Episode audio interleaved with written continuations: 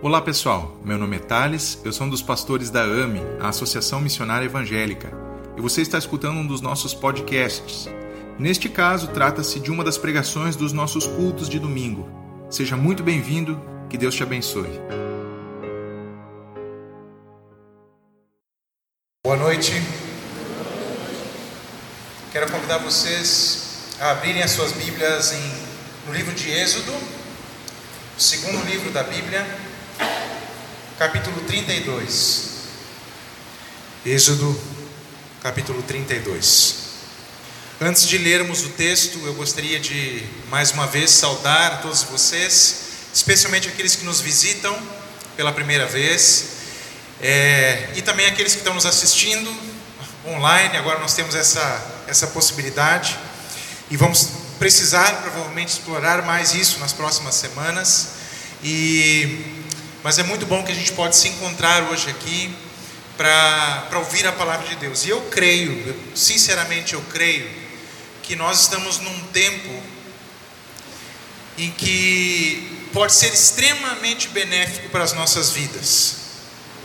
Um tempo no, no, que pode ser muito frutífero, que pode ser um tempo onde Deus pode usar para trabalhar o nosso caráter, trabalhar a nossa alma e, acima de tudo, o que significa de fato fé em Deus, o que significa de fato viver para esse Deus. Então, eu creio que a palavra de hoje, ela, na verdade, durante a semana eu, eu tinha bem outra coisa pensada para hoje, e durante a semana eu me senti inclinado a falar sobre esse texto, a, a expor esse texto, e eu creio que é uma palavra de Deus para nós. Agora cabe a cada um de nós abrir o coração realmente para aquilo que Deus tem para falar. Você quer, você quer ouvir Deus? Você quer realmente ouvir aquilo que Ele tem para dizer? Amém? Então, que assim possa ser com cada um de nós aqui nessa noite. Alguma coisa de contexto para a gente se situar, porque nós não estávamos lendo o livro de Êxodo.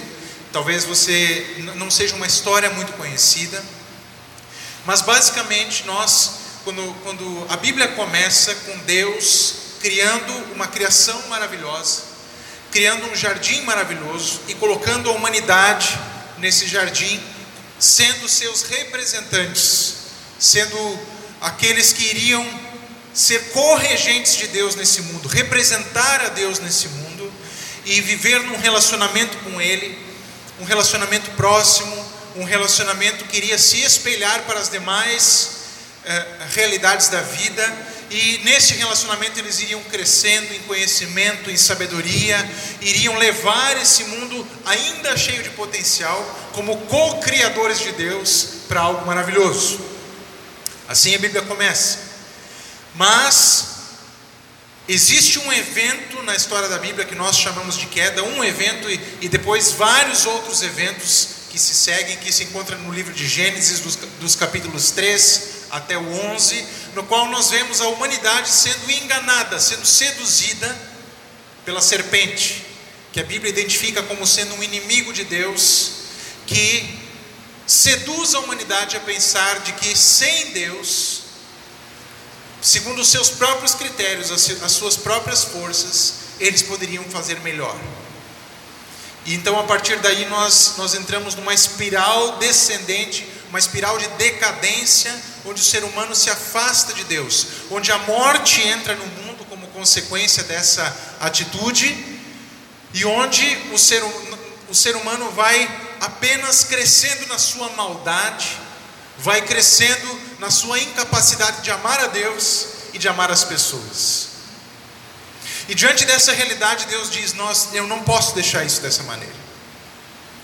E um dos momentos mais marcantes de toda a Bíblia, ao qual a Bíblia vai se referir do início ao fim, ou desde esse capítulo até o final, acontece em Gênesis 12, quando Deus diz para um homem chamado Abraão, que vivia na terra onde era a Babilônia, onde era aquele o caos estava instalado, Deus chama um homem e diz: Abraão, contigo eu vou fazer algo diferente a partir de ti, da tua família, da tua descendência, todas as nações da terra serão abençoadas. De alguma forma, as consequências da rebeldia do ser humano seriam revertidas a partir de uma família que seria como uma vitrine, um modelo de Deus. Essa família cresce eh, por muitas gerações e se, acaba se tornando um povo que acaba parando no Egito. Estou pulando bastante, estou editando aqui. Acaba parando no Egito e lá no Egito essa família se fortalece, cresce mais e mais e mais, até o ponto de que chegava um faraó, um rei daquela nação, que não conhecia o Deus daquela nação, não conhecia aquela história, ignorava pelo menos aquela história e resolve escravizar esse povo. Então nós temos o povo chamado de Deus, daquela linha de Abraão, escravizado no Egito, sofrendo, padecendo nas mãos de um tirano. Estavam escravizados lá.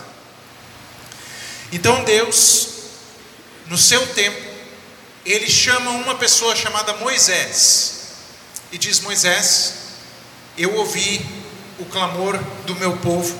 E Moisés tem uma história que, na qual nós não vamos entrar, uma história muito especial, muito bonita, e Deus chama então esse Moisés para ser um agente da sua libertação, para tirar o povo daquele, daquela escravidão. E Deus age poderosamente lá no Egito, você já deve ter ouvido falar das dez pragas do Egito. Foi nessa ocasião quando Deus feriu o Egito, aquela potestade, aquele poder que estava sobre povo de Israel, o seu povo, que estava ali escravizando as pessoas, Deus vai lá e fere esse povo, demonstra todo o seu poder, o quão terrível é o poder de Deus, e tira o seu povo de lá, de maneira poderosa. Então, quando isso vai acontecer, eles celebram essa refeição que a gente conhece até hoje como sendo a refeição da Páscoa.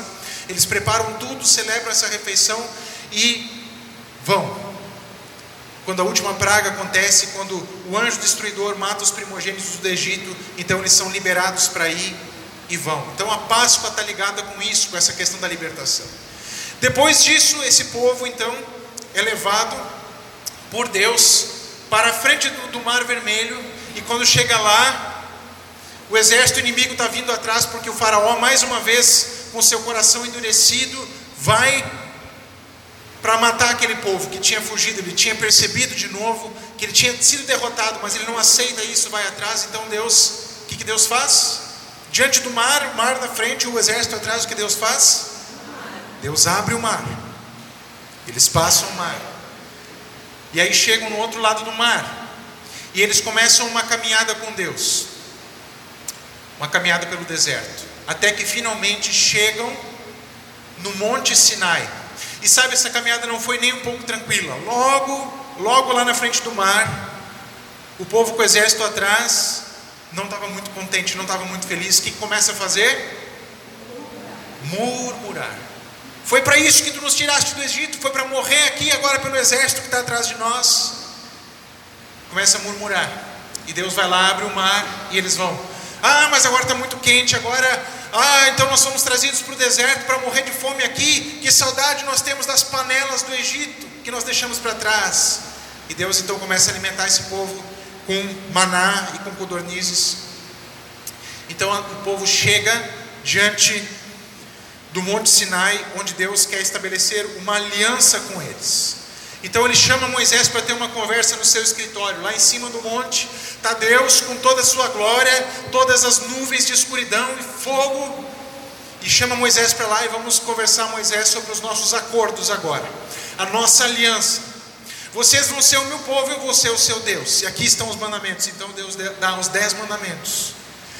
E aí dá mais alguns mandamentos e Moisés desce e fala para o povo: gente, falei com o chefe, falei com Deus. Ele diz: é assim que nós vamos daqui para frente, esses são os acordos. Topam? Sim, vamos fazer tudo o que o Senhor disse. Lembra qual é o primeiro mandamento? Eu sou o Senhor seu Deus que o tirou da terra da escravidão, não terás outros deuses além de mim. Lembram desse? Esse primeiro mandamento. E muitos outros Deus apresentou ali.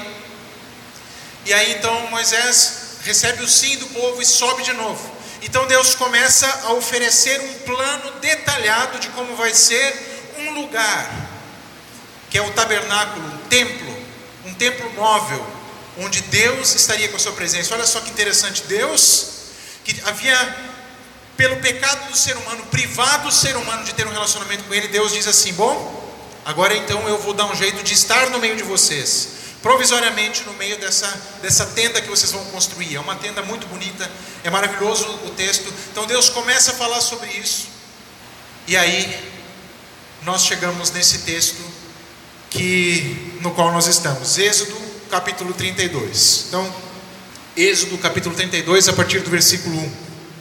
O povo, ao ver que Moisés demorava a descer do monte, juntou-se ao redor de Arão e lhe disse: Venha, faça para nós deuses que nos conduzam, pois a esse Moisés, o homem que nos tirou do Egito, não sabemos o que lhe aconteceu. Onde é que eles estão? Onde é que o povo está? Monte Sinai. Monte Sinai estava tranquilo naqueles dias? Não. Lá em cima tinha uma nuvem com fogo, escuridão, onde Deus estava falando com Moisés. Quem era esse povo? Povo de Deus, que Deus havia tirado de onde? Do Egito. Para sair de lá, o que, que eles tinham que, o que, que tinha acontecido com eles? Por onde eles tiveram que passar? Pelo mar. Quando não tinha comida no deserto, o que, que Deus fez? Deu maná. Então o povo, ao ver que Moisés demorava, juntou-se ao redor de Arão. Arão, para quem não sabe, é o irmão de Moisés. Moisés, quando estava falando com Deus, Deus disse para ele: Olha, Moisés, eu quero que você vá libertar o meu povo, mas Deus, eu não sei falar, e começou a gaguejar e coisa assim. Tá bom, Moisés, pega e leva Arão junto. E Arão vai falar por você. Então Arão era tipo porta-voz de Moisés. Então Moisés subiu para falar com Deus, o representante do povo diante de Deus. E Arão ficou lá. E o povo chega ao redor de Arão e diz: Arão, olha só, tivemos uma grande ideia. Faça deuses para nós. Façam deuses. Vamos fazer deuses. Porque esse Moisés que nos tirou do Egito, aquele cara que nos tirou do Egito, a gente não sabe o que está se passando com ele. Então, nós vemos aqui primeiramente o, o estado no qual se encontrava esse povo. Um povo que acabi, havia acabado de receber a sua libertação saído debaixo da chibata dos, dos egípcios, e tinha atravessado o mar, e estava provando a fidelidade de Deus. Deus chama Moisés, estão vendo aqueles sinais, mas decidem fazer para si deuses. Sabe, para mim, uma coisa que me chamou a atenção ao meditar novamente sobre esse texto é que Deus ele, ele tirou tempo para estar com Moisés. Ele, ele realmente chamou Moisés para uma conversa que demorou. E Deus, segundo o que eu entendo da Bíblia, é um Deus que aprecia processos. É um Deus que às vezes não, não responde na hora que a gente quer. É como o testemunho que foi dado aqui, foram cinco anos orando. Às vezes Deus não faz exatamente do jeito que a gente quer. É o Deus que às vezes tem as suas formas de fazer as coisas que nós nem entendemos muitas vezes.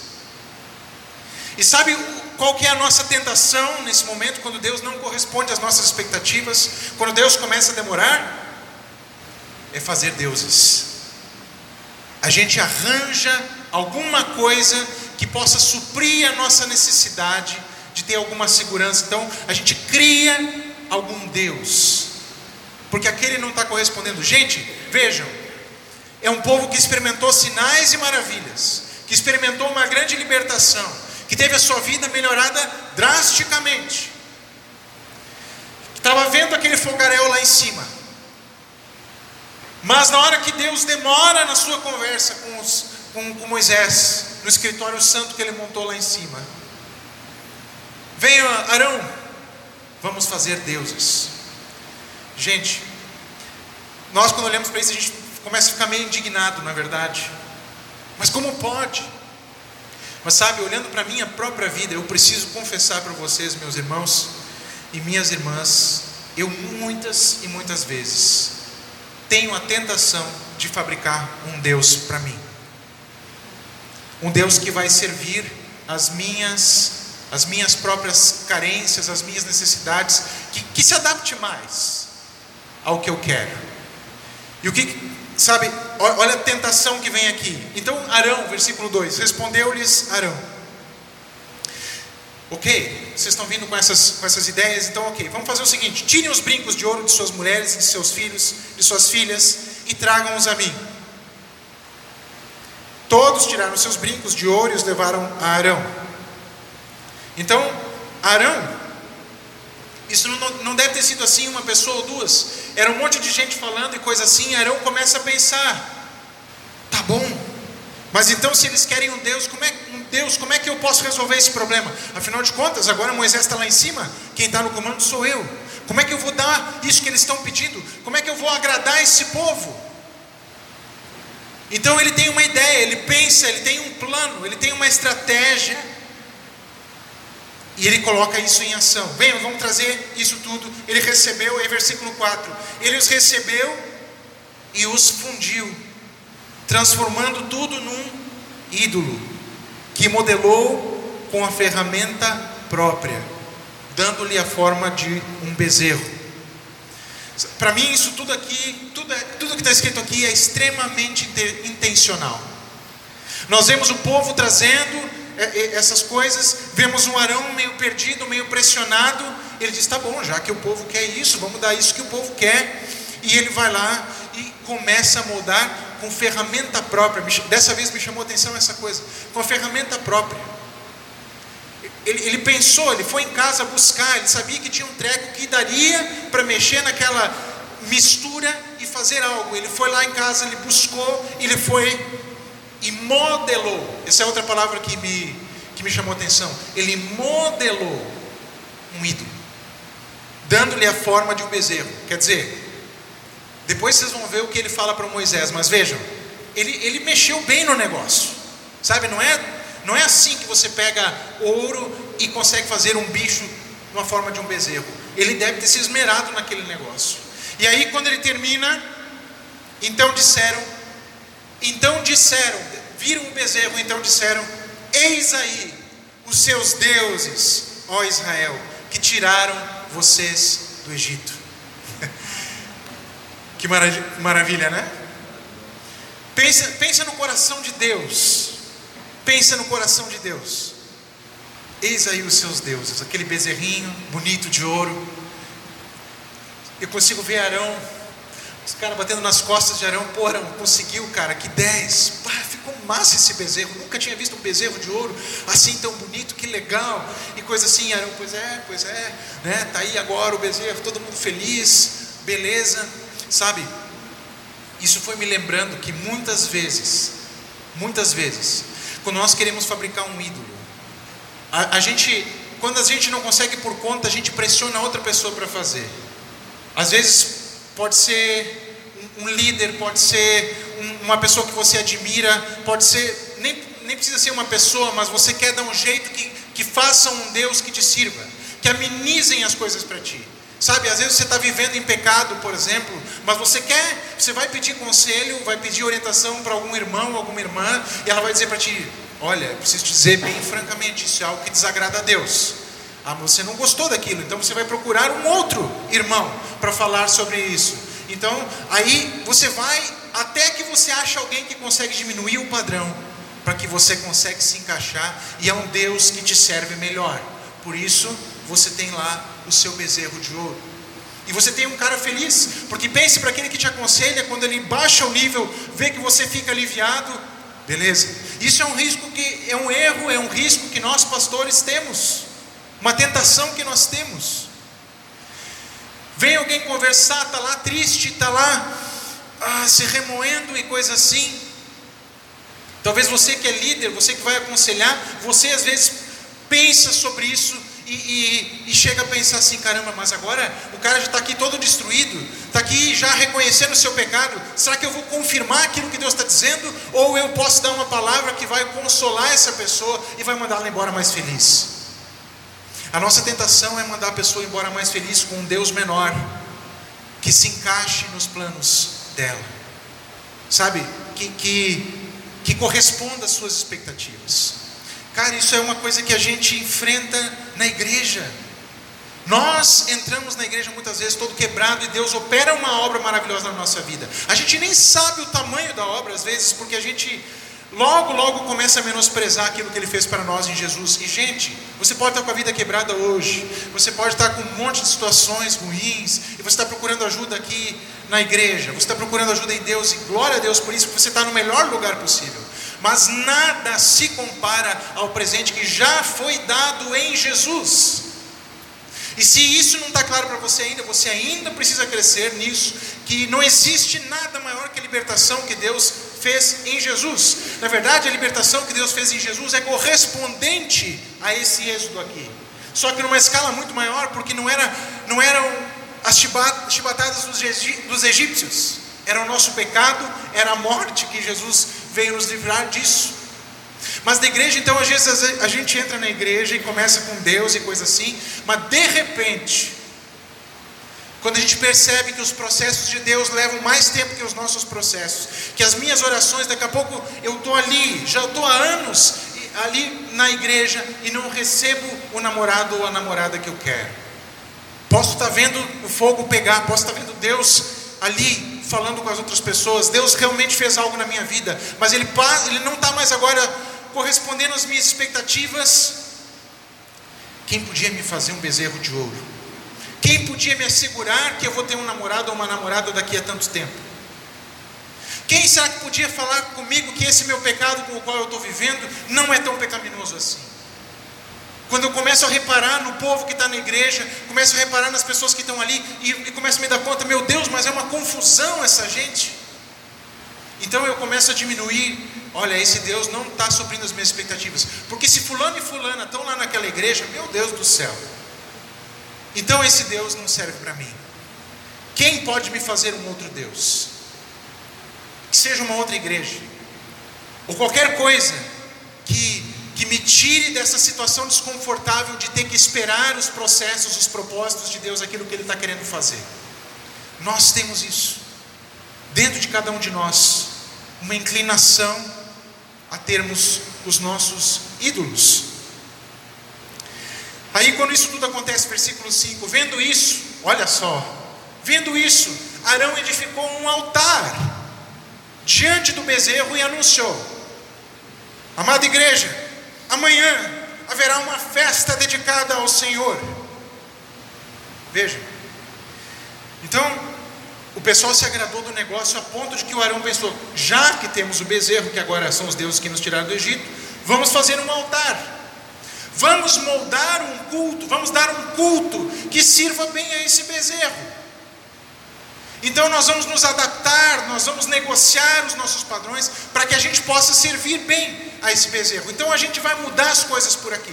Olha, gente, perceba uma coisa: você que tem a Bíblia aí, a, a NVI, por exemplo, Versículo 5 diz: Amanhã será uma festa dedicada ao Senhor. Com todas as letras estão ali em maiúsculo, né? Esse Senhor é colocado ali como uma tradução de é, é, esse, esse nome hebraico misterioso de Deus, Yahvé. Então, agora ele dá um nome, faz de conta que aquele bezerro que ele levantou ali é Deus, para que o povo possa oferecer sacrifícios a esse Deus. Mas na verdade, você e eu sabemos que não é, né? Onde é que está Deus? Está lá falando com Moisés. Então você vê como essa história, eu não sei, para mim tem falado muito forte isso. Sabe essa coisa de a gente, a gente diminui, a gente inventa, a gente cria algo que possa suprir aquilo que eu quero em relação a Deus. Então ele, ele, ele faz uma espécie de uma igreja agora que atende a esses pedidos. E, queridos, mais uma vez, falando aqui da nossa fragilidade como pastores, como líderes de uma igreja. Pastor, eu acho que isso é que é importante, isso tinha que ter, pastor. Pastor, aquilo outro tinha que ter, pastor. Pastor, se fizéssemos isso aqui, isso sim. Pastor, se a gente não fizer isso, nós estamos em pecado. Pastor, isso, pastor, aquilo. É uma tentação, é algo que, que muitas vezes nós, nós recebemos e, gente, não é fácil. A gente sente essa pressão e a gente quer ver o povo feliz, a gente quer ver o povo engajado. Mas o fato é, queridos, que esses, esses pensamentos, esses sentimentos, muitas vezes, eles são enganosos, eles querem nos, nos escravizar, às vezes as nossas boas intenções diminuem o tamanho do nosso Deus, não é isso que Ele quer fazer, Ele quer fazer outra coisa. Então, se a gente não sabe o que fazer, nós precisamos ir para o escritório conversar com Deus, nós precisamos esperar. Se a gente não sabe, então a gente espera o homem descer com a palavra. Amém? Esse é o desafio. Porque todos nós, você e eu, vamos ter sempre essa tentação de criar um bezerrinho bonitinho que sirva aos nossos propósitos. Então, olha só o que acontece. Na manhã seguinte, então o Moisés tinha anunciado a grande festa. Oi? Arão, pois é, perdão. Arão tinha anunciado a grande festa. Então na manhã seguinte, versículo 6, ofereceram holocaustos e sacrifícios de comunhão. Oh glória! Espiritual.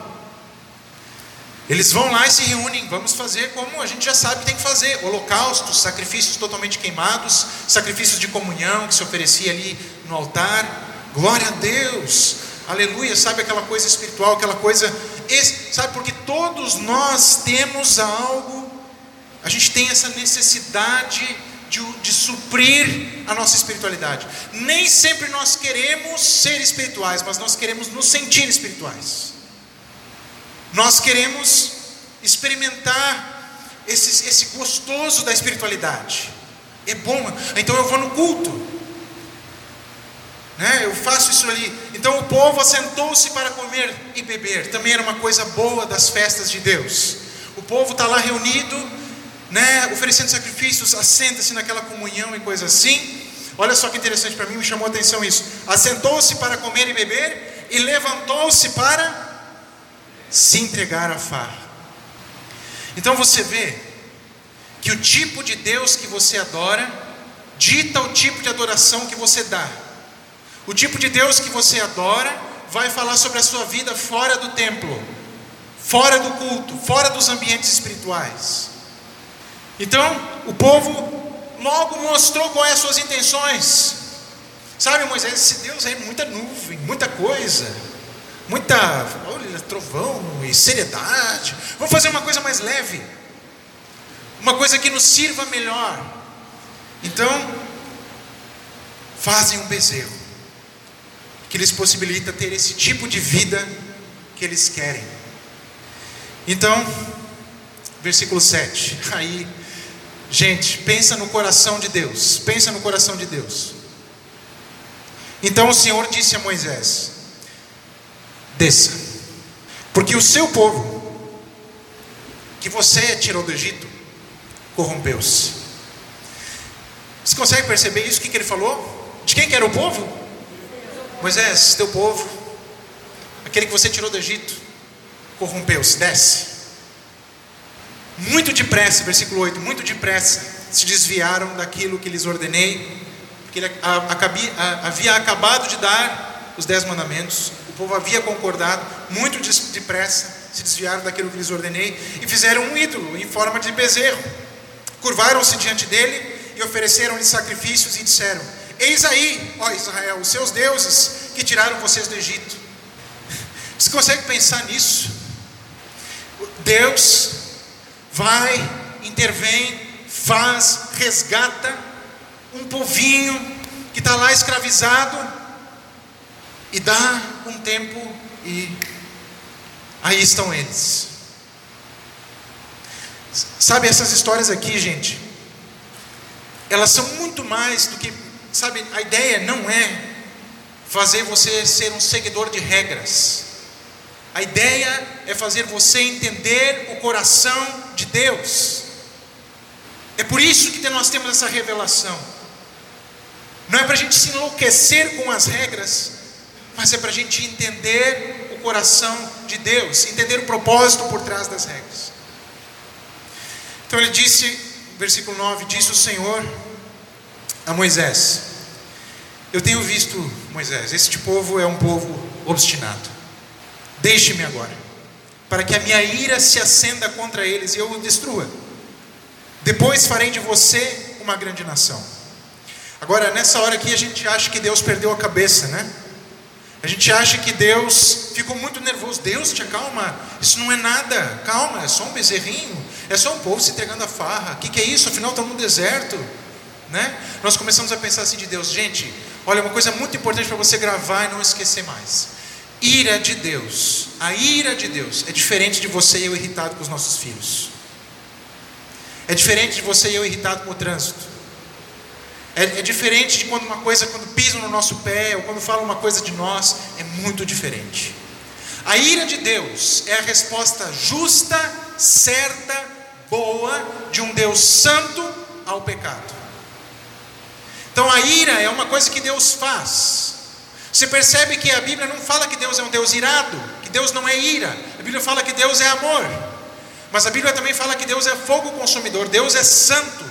Deus é como o sol, tão poderoso que esquenta todas as coisas, que traz vida e luz, mas se você chega perto demais, queima.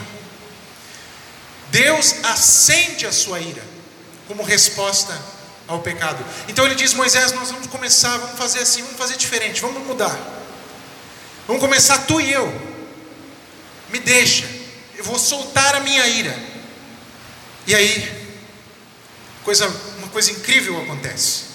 Moisés, porém, suplicou ao Senhor, o seu Deus, clamando: Ó Senhor, por que se acenderia a tua ira contra o teu povo, que tiraste do Egito com grande poder e forte mão? Por que diriam os egípcios: Foi com intenção maligna que ele os libertou? Para matá-los nos montes e bani-los da face da terra? Arrepende-te do fogo da tua ira. Pensa Moisés falando isso com, com Deus. A intimidade, a proximidade, isso aqui é intercessão. É Moisés falando com Deus: arrepende-te do fogo da tua ira. Tem piedade, não tragas este mal sobre o teu povo. Lembra-te dos teus servos Abraão, Isaac e Israel, aos quais juraste por ti mesmo: farei os meus, que os meus descendentes sejam numerosos como as estrelas do céu, e lhes darei em toda a terra que lhes prometi, que será a sua herança para sempre. E sucedeu que o Senhor arrependeu-se do mal que ameaçara trazer sobre o seu povo, sobre o povo. Então vejam, a Bíblia, ela precisa descrever a relação com Deus em termos que você e eu podemos entender. Em outros lugares nós lemos que Deus não é homem para que se arrependa, mas aqui ela precisa descrever isso porque está falando de um momento, de uma relação, a semelhança das relações que nós temos. Então Deus lembra das suas promessas por meio da, inter, da intercessão de Moisés e retira a sua intenção de acabar com o povo. Então, Moisés desce, desceu, levando, ah, versículo 15: Então Moisés desceu do monte, levando nas mãos as duas tábuas da aliança. Estavam escritas em ambos os lados, frente e verso. As tábuas tinham sido feitas por Deus, o que nelas estava gravado foi escrito por Deus. Quando Josué ouviu o barulho do povo gritando, disse a Moisés: Há barulho. O Josué era um auxiliar de Moisés que estava junto lá em cima. Há barulho de guerra no acampamento, respondeu Moisés. Não é canto de vitória nem canto de derrota, mas ouço o som, de canções. Quando Moisés aproximou-se do acampamento e viu o bezerro e as danças, irou-se e jogou as tábuas no chão ao pé do monte, quebrando-as. Pegando o bezerro que eles tinham feito, pegou o bezerro que eles tinham feito e o destruiu no fogo, depois de moê-lo até virar pó, espalhou-o na água e fez com que os israelitas a bebessem. E perguntou a Arão: que lhe fez esse povo para que você o levasse a tão grande pecado. Então, nós vemos aqui Moisés se colocando nesse papel de intercessor. Moisés não acertou sempre, mas nesse momento ele faz, ele cumpre um papel que mais para frente na história, Deus, Jesus iria cumprir de maneira perfeita. Ele chega diante de Deus e diz: Deus, Vamos fazer de novo, vamos começar de novo, vamos dar mais uma chance. Então ele desce do monte, ele encontra com Arão. E a pergunta que ele fez: Arão, o que aconteceu contigo para que você levasse o povo a tão grande pecado? Respondeu Arão, versículo 22. Não te enfureças, meu senhor. Não fica bravo, Moisés. Tu bem sabes como esse povo é propenso para o mal. Eles me disseram: Faça para nós deuses que nos conduzam, pois não sabemos o que aconteceu com esse Moisés, o homem que nos tirou do Egito.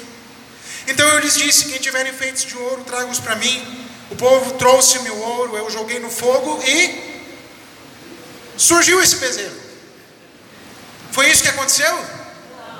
Não, foi pensado, foi planejado, foi estruturado o negócio.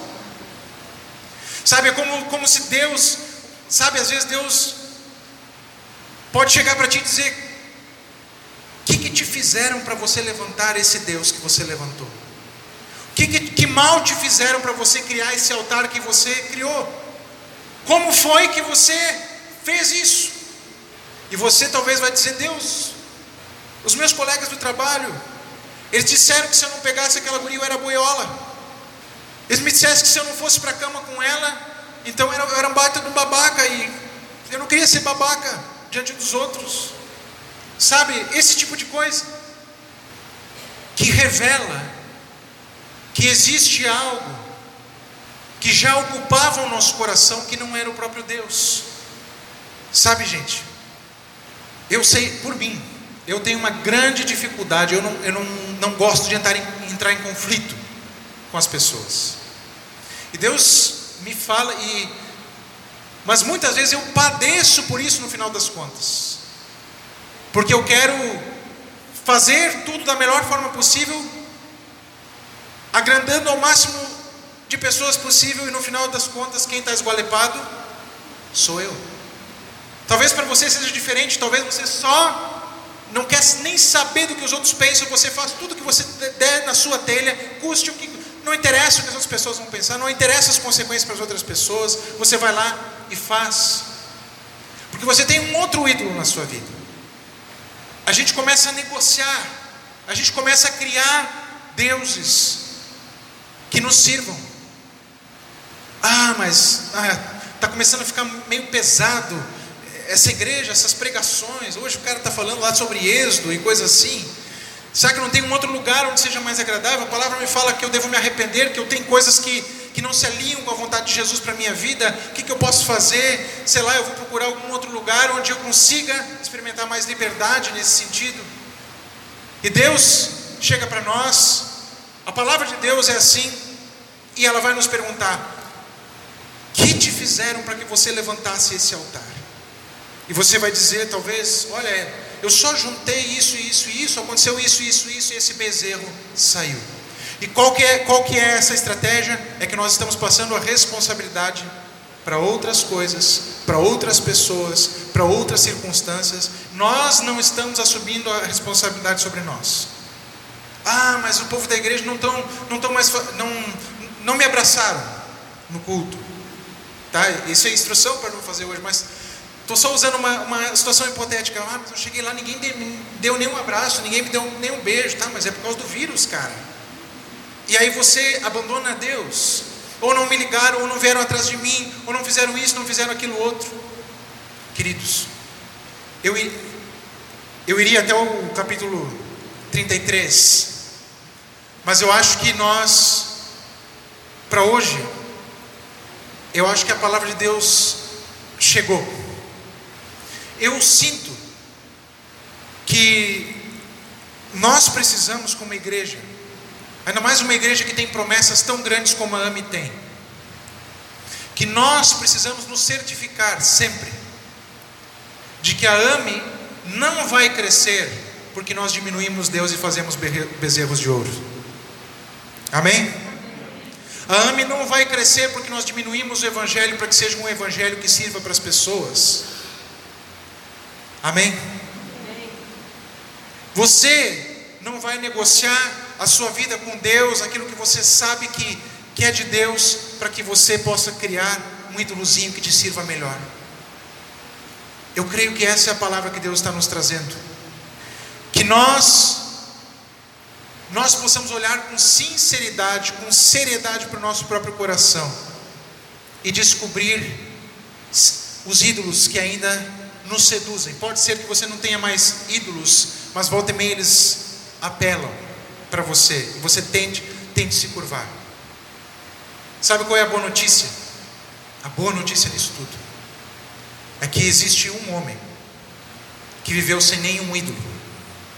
Um homem que viveu para fazer a vontade de Deus do seu nascimento à sua morte e vive para sempre. Esse homem, Jesus, o Filho de Deus, fez o que você e eu não conseguíamos fazer. Ele foi fiel até o fim. É por isso que a palavra de Deus diz que quando nós somos infiéis, Ele permanece fiel. Ainda que eu me abale, como nós cantamos hoje, o seu amor permanece para sempre. Gente, eu me abalo, você se abala? Eu caio, você cai? Mas nós temos um advogado santo diante do nosso Deus, um sacerdote que pode nos socorrer nesses momentos e nos levar de novo ao caminho de Deus. Eu queria falar mais sobre isso em outro, queria continuar falando mais sobre isso, mas eu vou dizer uma coisa ainda. A solução de Jesus para a idolatria é a morte. O único jeito de você viver uma vida livre dos ídolos é morrendo, negando-se a si mesmo, tomando a sua cruz e seguindo Jesus. A pessoa que vive para Jesus é a pessoa mais livre que existe. A pessoa que vive para Jesus não teme a aprovação ou a reprovação de outras pessoas. Ela nunca vai fazer um ídolo para agradar outras pessoas, ela não vai negociar, porque ela vive para Jesus. Assim viveram os apóstolos, assim nós somos chamados a viver. O apóstolo Paulo escreve em Romanos, no capítulo 5, que no batismo nós morremos com Cristo e ressuscitamos com Ele para uma nova vida. Você, querido, é chamado a morrer, é o único jeito para essa praga da idolatria não tomar conta da sua vida em tempos de coronavírus, nós precisamos lembrar que existe um vírus muito pior, que assola esse mundo há muito mais tempo, que é extremamente mortal. Esse vício é o pecado. Pecado é o que nos separa de Deus. Se você morrer por causa do coronavírus, mas não tiver o vírus do pecado, o coronavírus não será a última palavra na sua vida. A morte não será a última palavra na sua vida. Porque aquele que ressuscitou faz isso por um povo que não merece, um povo que é inimigo. Estou falando de você e de mim. Ele vem e dá o seu maior presente. Então, esse presente foi dado. Foi dado, você não pode conseguir, você não pode merecer, você não pode sair do Egito por suas próprias forças foi dado a você por causa de Jesus. Agora, o que você pode fazer, o que, o que você faz com esse presente, é o que importa. Se você vai viver para esse Deus, ou se você vai negligenciar esse presente, vai negligenciar essa salvação para seguir no seu próprio caminho. Estou tentando terminar. Eu só tô lembrei de mais uma coisa. Essa semana eu já, já, faz algum tempo, na verdade, eu venho pensando sobre essa realidade do inferno. A gente não gosta de falar sobre isso. Eu, eu quase nunca falo sobre isso, porque a ênfase da Bíblia não está nisso. Mas sabe, para algumas pessoas, o inferno é tudo o que elas sonharam, porque é um lugar onde você não vai precisar lidar com Deus. Tudo que você vai ter é uma ausência profunda e total de Deus.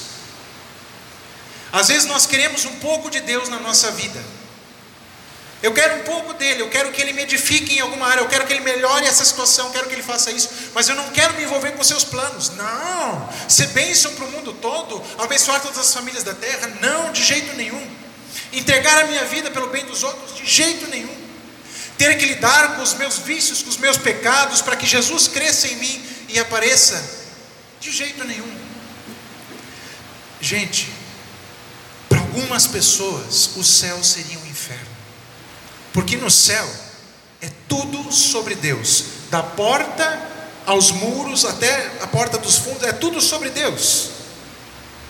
Então, amados, nós temos, eu tenho, sabe, essa palavra também, também é para mim, é um chamado para mim, porque eu me esgualepo muitas vezes, porque eu estou pensando nos homens, estou temendo homens, estou temendo situações, estou temendo circunstâncias, e por isso eu não sou totalmente livre.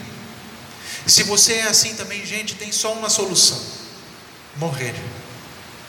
Morrer para nós mesmos, tomarmos a nossa cruz e seguirmos Jesus.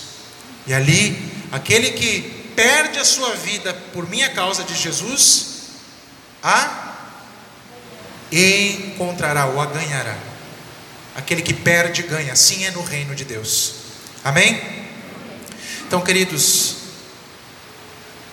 nós estamos sendo chamados para sermos o povo que responde à aliança de Deus com fidelidade.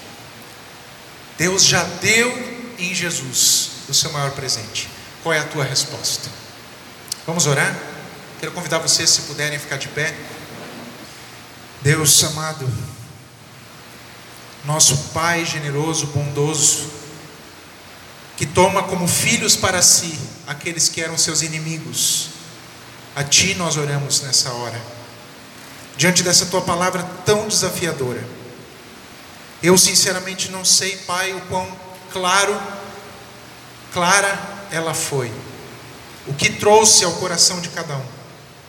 Mas eu peço, Espírito Santo, que Tu continues a Tua obra, trazendo ao coração de cada pessoa clareza de quem Tu és, de quem Tu nos chamaste para ser, de como Tu nos vês.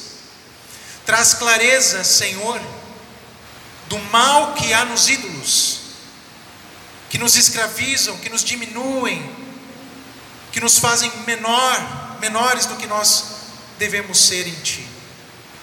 Senhor, eu te peço que Tu continues falando a cada pessoa, lembrando da Tua maravilhosa graça, do Teu maravilhoso, presente em Jesus. Lembrando do Teu coração, Senhor, eu te peço, eu temo que essa palavra tenha ficado dado o gosto de que agora nós precisamos seguir regras, mas na verdade o Senhor quer nos aproximar do Teu coração o, o Senhor quer que nós sintamos aquilo que o Senhor sente. O Senhor quer que nós possamos olhar nos teus olhos e nos ver refletidos nele, neles. O Senhor quer que nós saibamos que o teu coração bate por nós. O Senhor quer que nós saibamos que nos teus olhos, quando eles olham para nós, eles brilham. Eles se enchem de lágrimas quando nos veem negociando com outros ídolos nos apaixonando por outras pessoas, outros ídolos, outras coisas que não o Senhor. Mas nós te louvamos por Jesus que nos livra. Nós te louvamos por Jesus que quebra as cadeias. Nós te louvamos por Jesus que nos faz livres de uma vez por todas. E eu oro, Senhor, para que tu faças dessa igreja uma igreja livre. Uma igreja que entende o privilégio a graça, a grande graça, o grande privilégio que é ser amado pelo Deus do universo. Deus, por favor, que nós nós possamos nos dar conta disso, do que isso significa. Que nós possamos nos agarrar a esse fato de que Jesus morreu por nós, mais do que qualquer outra coisa na nossa vida. Nesse momento, Senhor, de tantas incertezas, preocupações, lembra-nos disso, lembra-nos do teu amor. Lembra-nos do teu cuidado. Lembra-nos, Senhor, da nossa responsabilidade em sermos luz também nessa hora, nesse momento. E vivermos na confiança que aqueles que são filhos têm, porque são protegidos pelo seu Pai, pelo seu Abba. Guarda os nossos corações e as nossas mentes. Em nome de Jesus que nós oramos. E Pai, nessa hora nós também queremos orar por essa realidade que nós estamos experimentando em todo o mundo. Nós queremos levantar as nossas vozes e nos unir aos milhares e, mil, e milhares, milhões de filhos que têm se levantado por esses dias, clamando pela tua intervenção no nosso mundo, para que esse vírus acabe, termine. Nós oramos em nome de Jesus. Nós te pedimos. E nós oramos também para que neste tempo de recolhimento, de silêncio, de frustração, que é tão bom para nós, tu possas crescer e os ídolos possam cair, um a um. Os ídolos aos quais nós nos agarramos, essas expectativas de que a vida só é boa quando acontece isso ou quando acontece aquilo, Que tu cresças, que tu cresças, Senhor, e a nossa fé possa ser aumentada por ti. Nós oramos em nome de Jesus. Também queremos orar, Senhor, nesse momento pela dona Valibaum, que tem há semanas já novamente apresentado fraqueza, que está internada nesse momento para uma biópsia. Oramos, Senhor, para que tu também abençoes ela nesse momento. Senhor, guarda a vida dela, guarda a sua mente e o seu coração, na esperança que há em Ti. E oramos, Senhor, manifestando aqui o nosso desejo, a nossa vontade de que ela seja plenamente restaurada para a tua honra e glória, Senhor. E nós já queremos te agradecer, Senhor, também por todas as curas que têm acontecido em relação a esse vírus, por todas as boas notícias, pelos avanços que têm sido feitos. Nós oramos e te agradecemos por isso em nome de Jesus. E queremos orar nesse momento também pelo Tiago, pela Sheila, pelo Davi, pelo Iago que não puderam embarcar por causa dessa questão, dessa situação. Nós te louvamos porque eles estão muito bem hospedados, alojados numa casa de santos, uma família que te ama e que está recebendo eles com todo o amor do mundo. E cremos que ali também há o teu cuidado. Agora nós te pedimos, Senhor, uma direção, um caminho para que eles possam chegar até lá. Porque nós cremos, Senhor, que esse é o teu propósito e a tua vontade. Nós só apenas queremos, Senhor, te pedir recursos e direção para que isso se cumpra. Porque nós temos essa mesma fé que não fez o apóstolo Paulo desistir quando ele precisou ser descido por um cesto de um muro de uma cidade, fugido de uma cidade. Ele não parou por causa das dificuldades, ele não parou por causa dos naufrágios. Assim também nós não vamos parar, porque é para a tua honra e para a tua glória. Guarda os nossos corações e mentes em ti guarda a nossa saúde, abençoa ele, Senhor, na sua jornada. Nós oramos em nome de Jesus. Amém. Amém. Queridos, alguns avisos bem importantes. Durante esse final de semana, especialmente hoje, nós tivemos conversando com a, você pode sentar um instantinho. Sei que já passou bastante do horário que nós terminamos normalmente.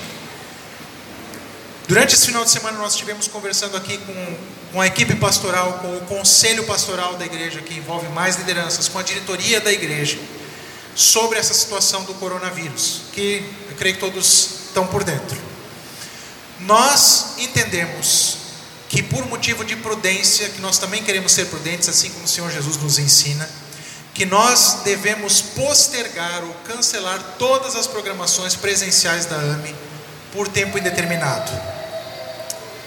Ok? Isso significa que nossos cursos, nossas reuniões, nossos cultos, o alfa, o com elas, essas coisas serão postergadas até momento oportuno. Entendido, gente?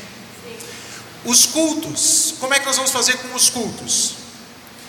Pelo menos com os cultos, nós vamos ainda pensar sobre outras programações, mas pelo menos com os cultos, os cultos vão acontecer. Sete horas da noite de domingo você tem culto na sua casa.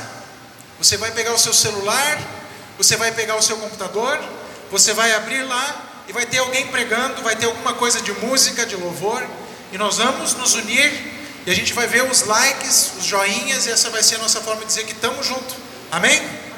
Nós podemos fazer isso. Glória a Deus. Graças a Deus por essa possibilidade. Então, na semana que vem, é certo que na semana que vem nós não iremos nos reunir aqui, mas nós teremos culto online. Beleza? Rafa, você ia perguntar uma coisa? Células. Queridos, assim, nós não temos uma, uma decisão oficial, formal sobre isso. Cremos que você deve conversar de acordo com a sua célula. Se existe, por exemplo, idosos na célula, se é um grupo de risco e qualquer. Vocês dão jeito de falar por WhatsApp, celular. Existem programas que você pode fazer uma célula, cada um no seu computador na sua casa. A gente dá um jeito, entende? Mas todos são livres para fazer aquilo que entendem ser o mais sensato, o mais correto nesse momento. Mas pelo menos as nossas programações aqui, essas aglomerações, nós vamos evitar e nós vamos usar extensivamente nossas redes sociais. Se você não, não curtiu página no Facebook, Instagram, ou não está no grupo do WhatsApp, dá um jeito de se colocar ali, de ter acesso, e-mail, tá? E se você tem, reproduza para todas as pessoas, não interessa se receber quatro, cinco vezes, porque vai ser por ali que nós vamos avisar quando nós vamos voltar. Tranquilo? Amém, gente? Pessoal, eu sei que é um tempo estranho, mas não é hora da gente desanimar. Eu creio que isso pode ser um terreno fértil para Deus agir na nossa vida. Então vamos usar esse tempo de recolhimento, esse tempo de decepções, de frustrações, as coisas que não acontecem como você queria, as vendas que caem. Vamos usar tudo isso para crescer em Deus, ok? Como é que nós vamos fazer com as ofertas? Você sabe que a AME não tem outro tipo de sustento a não ser as ofertas e dízimos que você dá com as quais você contribui. A AME tem uma conta no Banco Sicredi. Nós vamos também divulgar essa conta nas redes. Mas se você não tem acesso às redes, se você quiser anotar agora, eu vou falar. Ok? Se você tem como anotar no seu celular ou qualquer lugar. Então a conta da AME é no Banco Sicredi. Isso é o banco 179, é o código do banco. A conta corrente. Então, é, o banco é Sicredi 179. Conta corrente 54870 54870 é a conta do Banco Sicredi. Para fazer TED ou DOC, você precisa do CNPJ. Então eu vou falar duas vezes aqui. 08 896 315 barra 1000 invertido, né? 0001 70. OK? Mais uma vez. 08 896 315 0001 70. Esse é o CNPJ da AME. E com isso você pode continuar contribuindo especificamente uh, aqui para a AME. Se você tem ofertas específicas para os missionários, agência 179 é agência, perdão, não é o código do banco, 179 é agência, verdade. Mas procura lá Sicredi que você vai achar nominalmente. É, se querem contribuir especificamente para o Tiago e para a Sheila, identificada aí a transferência. Coloca lá isso identificado, ok? Entendidos? Nós vamos passar por essa? Amém? Amém. Nós vamos passar por essa porque Deus é bom. Nós queremos cantar agora esse esse último hino. Nós já cantamos eles antes da pregação. Diz: Eu jamais serei o mesmo. Hoje nós não vamos nos dar as mãos, eu não estarei cumprimentando no final, mas sintam-se cumprimentados, abraçados com o amor de Deus.